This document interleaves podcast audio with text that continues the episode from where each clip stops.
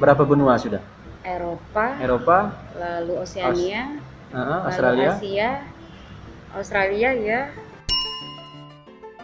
Bapak pernah di Pontianak ya? Enggak.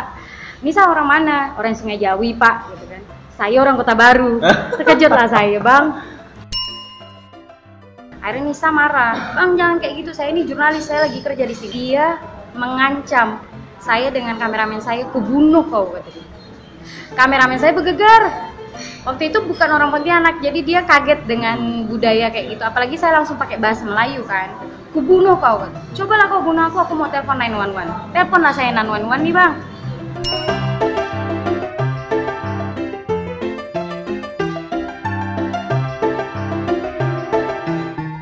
Bismillahirrahmanirrahim Selamat datang di Katamadi Podcast Masih bersama saya Fadil Mahdi Setiap orang pasti punya pengalaman yang berkesan yang tidak mungkin atau tidak pernah dia lupakan.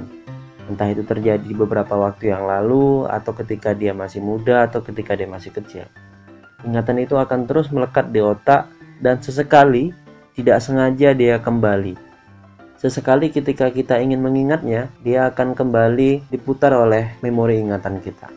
Begitu juga dengan Kak Nisa, berkarir sebagai seorang jurnalis di banyak media, mulai dari media cetak, media online, sampai ke media televisi, melalang buana ke beberapa benua, dan menyusuri daerah-daerah yang pelosok di Indonesia. Banyak cerita-cerita yang sangat berkesan dan ada pelajaran di situ yang bisa kita ambil. Nah, di bagian kedua ini, Kanisa dan saya akan bicara tentang itu tapi bagi kamu yang masih belum mendengarkan bagian pertama di minggu kemarin, yang sudah saya unggah di minggu kemarin di Katamadi Podcast, silahkan didengarkan terlebih dahulu. Atau misalkan kalau mendengarkan langsung bagian kedua ya silahkan.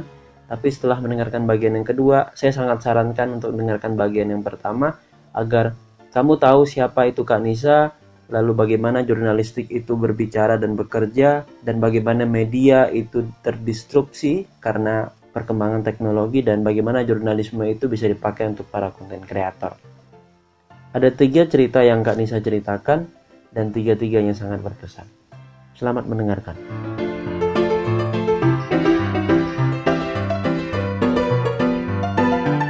Setelah berkarir lama nih kak di dunia jurnalistik, liputan apa yang mungkin masih berkesan sekarang? Karena saya yakin kalau misalkan ditanya jumlah narasumber yang udah diwawancarai atau jumlah karya jurnalistik yang udah dibuat, saya tidak yakin kakak bisa menyebutkan angka. mungkin kisaran bisa lah ya, kisaran bisa. Tapi dari sekian banyak itu dan dari sekian banyak tempat yang dijejaki, kan udah seluruh Indonesia mungkin sudah kali? Belum. Belum. Seluruh pulau belum? Pulau-pulau besar?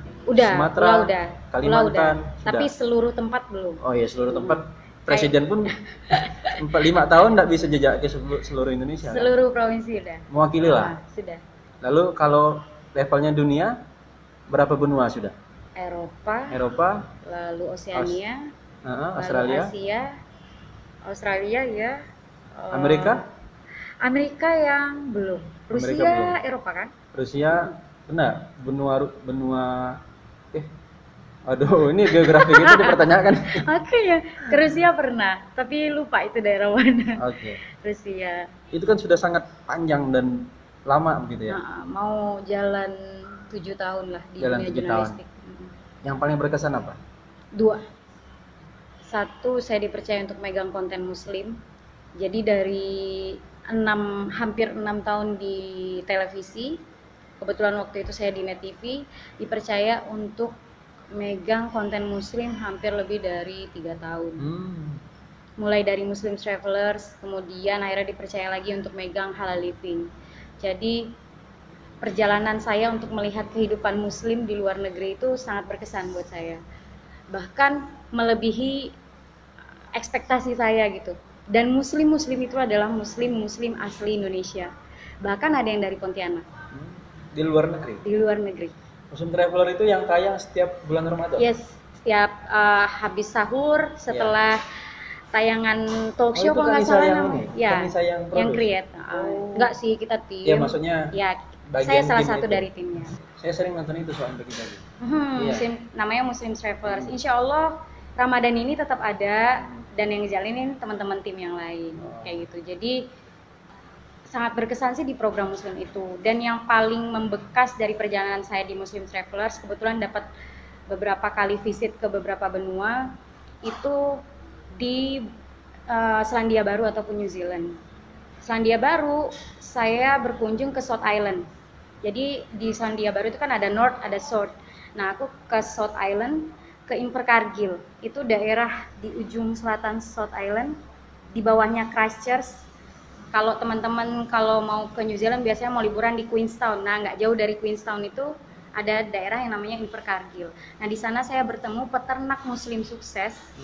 Kalau nggak salah ada lebih dari 2.500 hektar ketika saya datang tahun 2016 apa 15 gitu.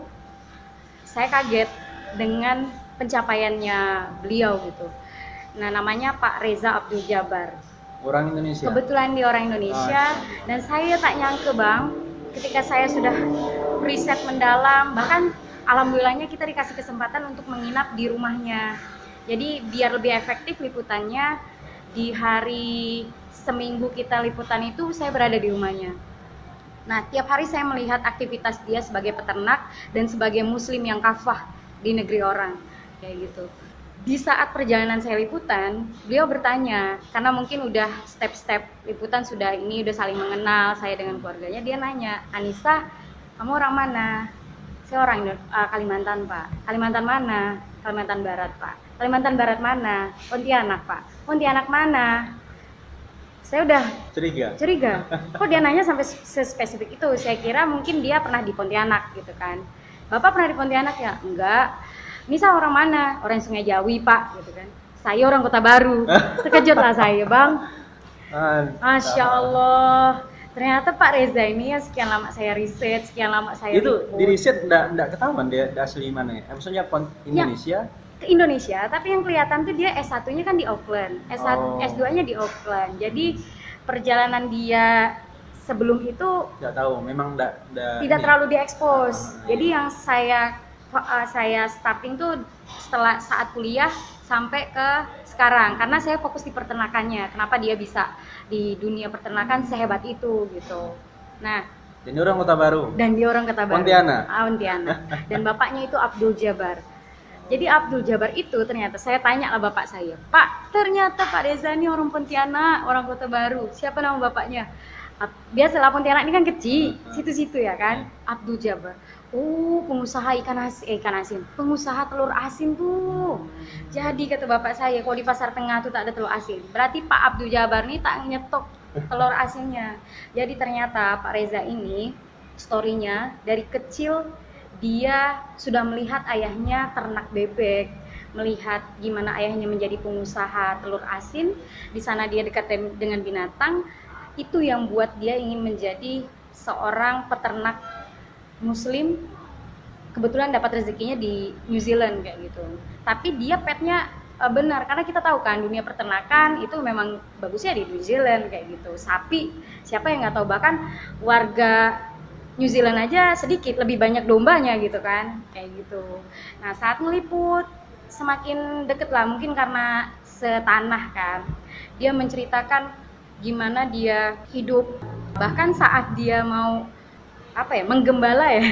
Apa mau iya. ke tempat sapinya tuh dibaca surat dulu bang. Hmm. saya ngikut saya ngikut dia perjalanan tuh pagar lagi ditutup dia nunggu dibuka dia baca dulu surah bisa banyak-banyak baca surah gini kalau kalau usaha kata dia. Karena kita nggak tahu pengusaha nih. Kalau bisa gajinya tetap kalau abang nih enggak kata dia. Hmm. jadi ikhtiarnya itu harus lebih lama. Nah hal-hal sensitif bukan sensitif sih hal-hal kecil. kecil itu yang saya angkat. Terus dia cerita kalau Islam itu sudah mengajarkan usaha itulah sebaik-baiknya pekerjaan karena Rasulullah kan berdagang kayak gitu. Lalu ternak juga ada di dalam surah uh, dalam Al-Quran kayak gitu. Nah di sana aku ngangkat tentang gimana dia bergelut di dunia bisnis tapi dia juga kafah uh, di, di apa prinsip hidupnya sebagai muslim? Bahkan keluarganya anaknya itu ada enam setiap hari selalu baca surah hafalan sebelum dijemput sama bus sekolahnya. Dan Nisa menyaksikan itu. Kayak gitu. Nah hal-hal kehidupan kehidupan muslim itu yang tidak biasa Nisa lihat itu yang Nisa angkat di Muslim Travelers. Dan alhamdulillahnya tak disangka-sangka karya itu tentang Pak Reza itu jadi pemenang the best dokumenter Oh. terbaik Ramadan Komisi Penyiaran Indonesia dengan MUI tahun 2016. Marvelous, marvelous. Waktu itu rupanya tayang di TVRI live. Nah, Jadi hampir berapa orang Pontianak ini tiba-tiba mention Oh. kayak gitu. Sebenarnya bukan tentang achievementnya, tapi tentang gimana dakwahnya itu bang ngalir. Jadi ketika ngeliput nih bang, Nisa pun sebenarnya perjalanan hidup Nisa tidak lepas dari konten Muslim itu. Jadi yang Nisa alami, yang Nisa liput nih Nisa pun mengalami perubahan relate lah. relate gitu. Jadi ketika itu Nisa niatkan dakwah. Ya Allah, saya udah sampein perkargil, lancarkan liputan saya. Karena saya kontak Bang Reza nih susah bang. Mau liputan ke sana nih, harap-harap cemas. Cuma sekali ya bisa nelpon dia sebelum jalan, sebelum running liputannya. Ternyata sampai di sana kita disambut dengan baik oleh keluarganya dan liputannya jadi gitu. Setelah dapat achievement, ternyata berkahnya itu mengalir nggak cuma untuk teman-teman net TV karena dapat achievement kayak gitu. Dan berkahnya itu mengalir untuk peternakan bapak itu Pak Reza. Jadi setelah itu mulai berdatangan teman-teman dari kepresidenan teman-teman dari bahkan Kedubes. eh, kedubes kementerian eh, pertanian ke sana semua. Bahkan kalau nggak salah SBY juga udah sampai ke sana kayak gitu dan itu tuh terus bergulir. Karena saya percaya konten yang saya buat itu melebihi waktu yang kita buat gitu. Jadi konten itu tuh akan mencari jalannya sendiri melebihi dari waktu yang udah kita siapkan untuk eh, menyiapkan konten itu kayak gitu. Jadi insya Allah ketika orang nonton karya Nisa yang itu akan terus terinspirasi gitu. Karena nggak ada limit limit waktunya itu konten-konten konten-konten yang kita buat. Dan alhamdulillahnya itu sih itu yang paling berkesan. Paling berkesan pertama. pertama. Lalu yang kedua Nisa dapat tugas investigasi di Kucing. Investigasi. investigasi. Jadi jadi jurnalis ini harus siap-siap ditempatkan di tempat yang macam-macam. Baru enak di sini tiba-tiba dipindahkan. Jadi kita harus siap dengan segala Perubahan- perubahan, perubahan. harus cepat beradaptasi kayak gitu. Akhirnya Nisa ditempatkan di Kucing untuk investigasi tentang TKI anak di bawah umur abang tahu seberapa banyak anak di bawah umur di Indonesia ini terutama Kalimantan Barat yang bekerja di Kucing Malaysia itu lebih dari kalau nggak salah dari KPI itu hampir ribuan Ribuan orang. Berarti di bawah 18 tahun. Yes. Saya meliputnya khusus TKI anak di bawah umur. Jadi waktu itu liputannya anaknya semua di blur. Hmm. Kayak gitu. Nisa menyaksikan gimana anak-anak kerja di pub. Pam. Pub malam. Pub. Pub karaoke. Oh. Iya iya iya. Tempat-tempat karaoke malam tuh. Nisa pun pas waktu masuk nih macam lagi Jadi apa di situ deh? ini kayak Waiter. uh, LO LO pendamping pendamping para mereka hiburan mereka malam ya? pencari hiburan malam Pikir saya di sawit kalau kayak gitu-gitu. Ada juga yang mereka di sawit ada kerja di supermarket pun ada di sana bang. Di tengah Nisa ngeliput TKI anak di bawah umur tuh ternyata ada lagi konten lain yang sangat menarik. Bukan konten sih jadi kayak lah ini kayaknya harus diliput. Tapi agenda setting yang kita buat itu adalah ngeliput TKI di bawah umur gitu. Udah selesai tentang TKI di bawah umur ngeliput calo di imigrasi belum sebagus sekarang. Dulu masih kayak kandang ayam imigrasinya. Calo-calo tuh berkeliaran bahkan jual beli anak untuk dibawa itu terjadi di di di perbatasan eh, itu. PLBN itu. Eh iya PLBN ya perbatasan lintas. Pos lintas batas pos negara. lintas batas negara PLBN itu. Nah ketika di sana Nisa transit ke terminal Kucing. Nah di terminal Kucing Nisa melihat lagi fenomena realita karena pikiran ini kan investigasi kan. Jadi ngelihat hal-hal yang terjadi saat itu. Nisa ngelihat ada orang lagi hipnotis ilmu apa sih namanya kalau dalam ah gendam. Dan dia itu Di muka umum. di muka umum bang. Dan mereka itu sindikat. Yang Nisa tahu mereka tuh orang Sambas.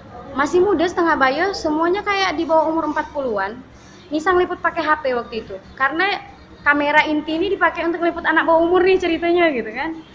Nah Nggak takut. nggak takut karena naluri jurnalis tuh bang. Ya. jadi kayak aku harus tahu gitu. Aku harus nyari tahu apa yang Jadi terjadi. pas orang lagi hipnotis, Kanisa datang ke situ. pas orang lagi hipnotis saya tuh ngeliat si abang itu tuh ngambil duit dari dompet si ibu itu saya teriak lah woi kok ngapa dengan ibu itu ibu itu tuh kayak ngasih dengan ikhlas Nah, akhirnya ada orang-orang counter di di bukan kon- counter bus kan biasa ada oh bu, bu bos bus gitu kan. Nah, dia bilang dia bisikkan saya, eh usah dekat-dekat abang itu tuh. Dia tuh lagi kerja. Kerja apa, Bu? Lagi nyari duit. Jadi dia nih habis dapat tas dia lempar ke yang lain. Nah, yang ini nih kerjaannya nyari mangsagi. Abang bayangkan berapa TKI yang bawa uang tunai eh, di terminal kucing itu cash. Bahkan sampai ada ibu-ibu yang Nisa dengar, Bang, tolonglah HP saya sama cincin saya jangan dibawa. Saya nak nelpon anak saya nanti pas dia sampai. Ambillah lah semua nih bang. Tapi yang ini jangan. Abangnya pun dengan bodoh bale langsung bilang, iyalah bu, cincinnya saya ambil, HP-nya untuk ibu. Buat ibu nelpon anak ibu. Ya iyalah. Alamak. Mana tak geram saya bang? Itu yang dilakukan Dan sama si orang-orang di situ udah tahu kan? Kong kali kong bahkan sampai satpamnya nah di situ Nisa berang kan dalam hati. Apa nih?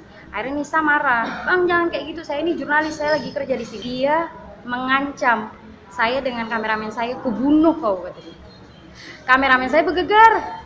Waktu itu bukan orang Pontianak jadi dia kaget dengan budaya kayak gitu. Apalagi saya langsung pakai bahasa Melayu kan kubunuh kau kan cobalah kau bunuh aku aku mau telepon 911 teleponlah saya 911 nih bang. Polisinya lama sampai. Entahlah. Jadi skeptis kan? Jadi pikiran Nisa nih polisi pun kong kali kong gitu. Akhirnya Nisa langsung ke pos yang pos security-nya ke sana. Mereka santai ya bang. Ibu tuh jangan kayak gitu belum tentu dia ini. Pokoknya dia menghalangi saya untuk mencari kebenaran apa yang ada sampai akhirnya naluri jurnalis keluar juga saya foto name tag-nya saya foto PT-nya saya foto mukanya.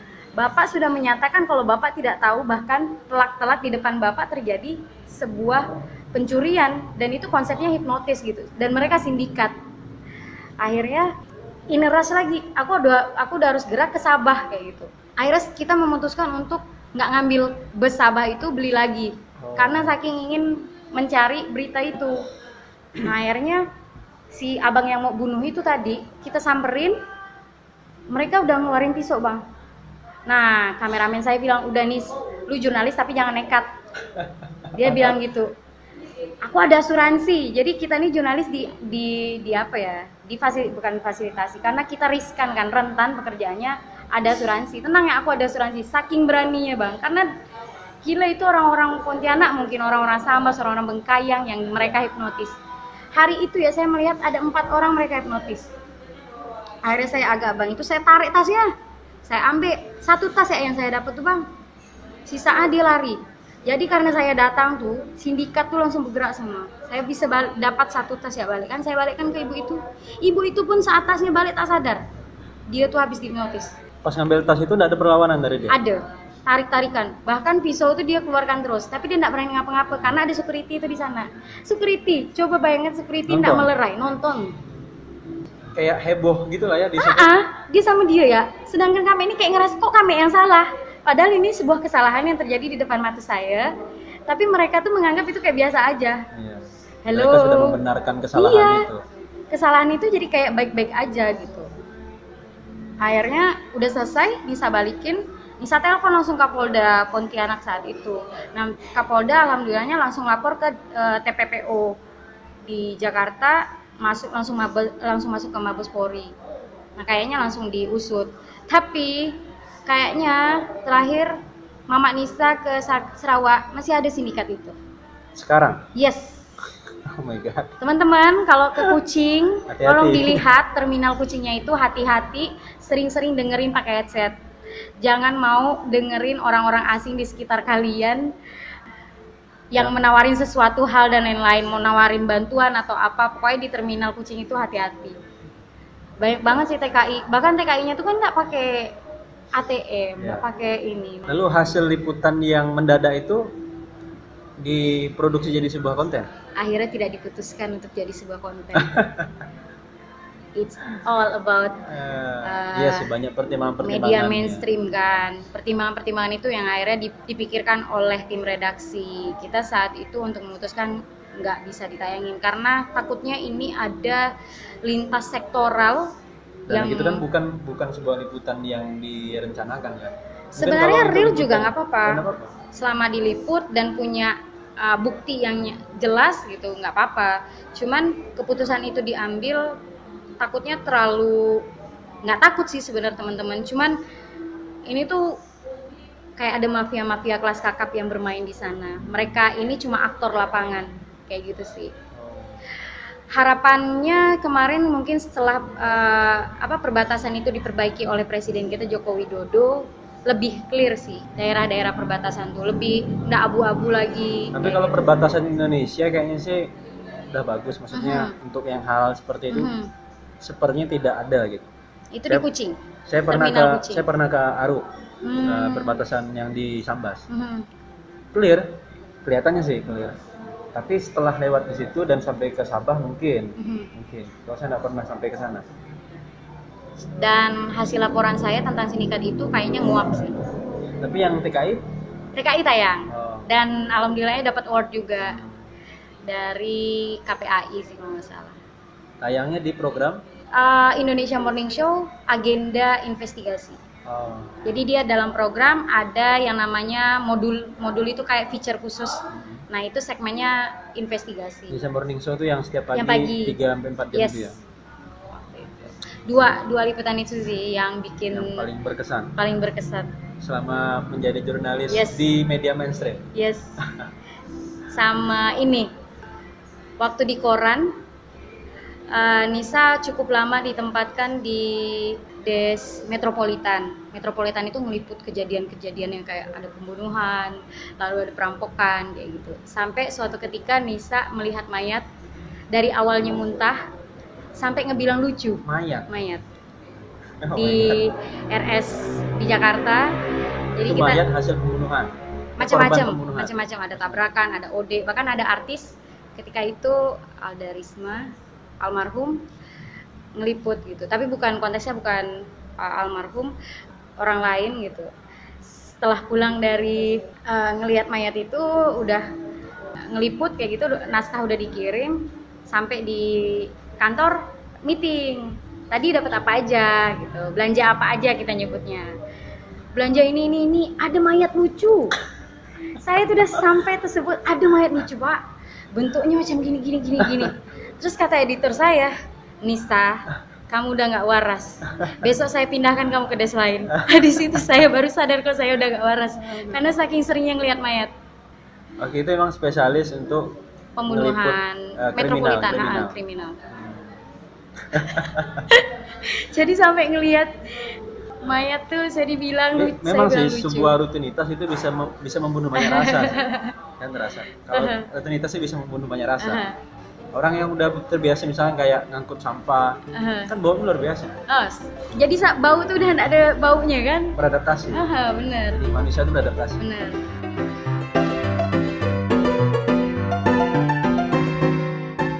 Luar biasa cerita-ceritanya ya.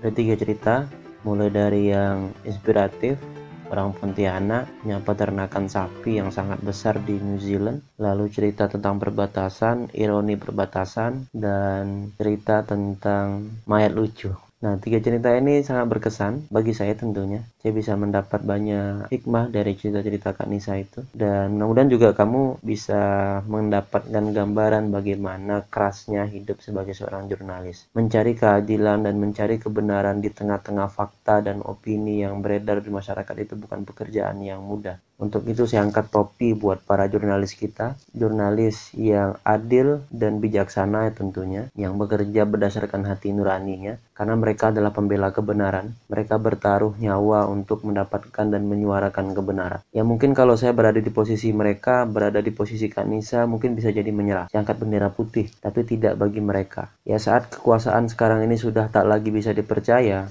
ya jurnalislah satu-satunya corong harapan keadilan itu bersemayam. Ya contohnya waktu hashtag reformasi di korupsi, fakta-fakta yang berhasil dan diramu oleh para jurnalis berhasil membuat gelombang besar mahasiswa yang sekuat tenaga menyadarkan penguasa kalau tindak tanduk mereka sudah kelewatan batas. Baik, obrolan saya dengan Kak Nisa masih berlanjut di satu episode lagi, insya Allah di minggu depan saya unggah. Jadi itu bagian ketiga dan sekaligus bagian yang terakhir dari satu kali rekaman bersama Kak Nisa. Insya Allah itu diunggah di minggu depan. Eh, biasanya saya akan beritahu lewat Instagram kata underscore Mahdi. Jadi silahkan di follow bagi yang rela beranda Instagramnya dipenuhi dengan unggahan-unggahan saya yang salah satunya adalah tentang episode-episode kata Mahdi podcast dan beberapa unggahan-unggahan pribadi lainnya. Tapi yang tidak rela ya silahkan juga. Yang jelas insya Allah di minggu depan saya akan unggah satu episode lagi masih bersama Kak Nisa dan itu menjadi bagian terakhir dari obrolan saya dengan teman baca yang satu ini. Seorang jurnalis yang punya banyak cerita dan juga punya banyak ilmu dan Kak Nisa ini orangnya mengayomi dan mau mengasuh generasi-generasi selanjutnya. Jadi saya sudah sampaikan ke Kak Nisa, ini bukan menjadi episode terakhir bagi Kak Nisa dan mudah-mudahan nanti ada episode-episode selanjutnya yang Kak Nisa juga bisa berbagi pandangan, berbagi skill lewat suara tentang jurnalistik dan tentang hal-hal lainnya yang Kak Nisa bisa bagi. Baik, sampai ketemu di minggu depan. Assalamualaikum warahmatullahi wabarakatuh.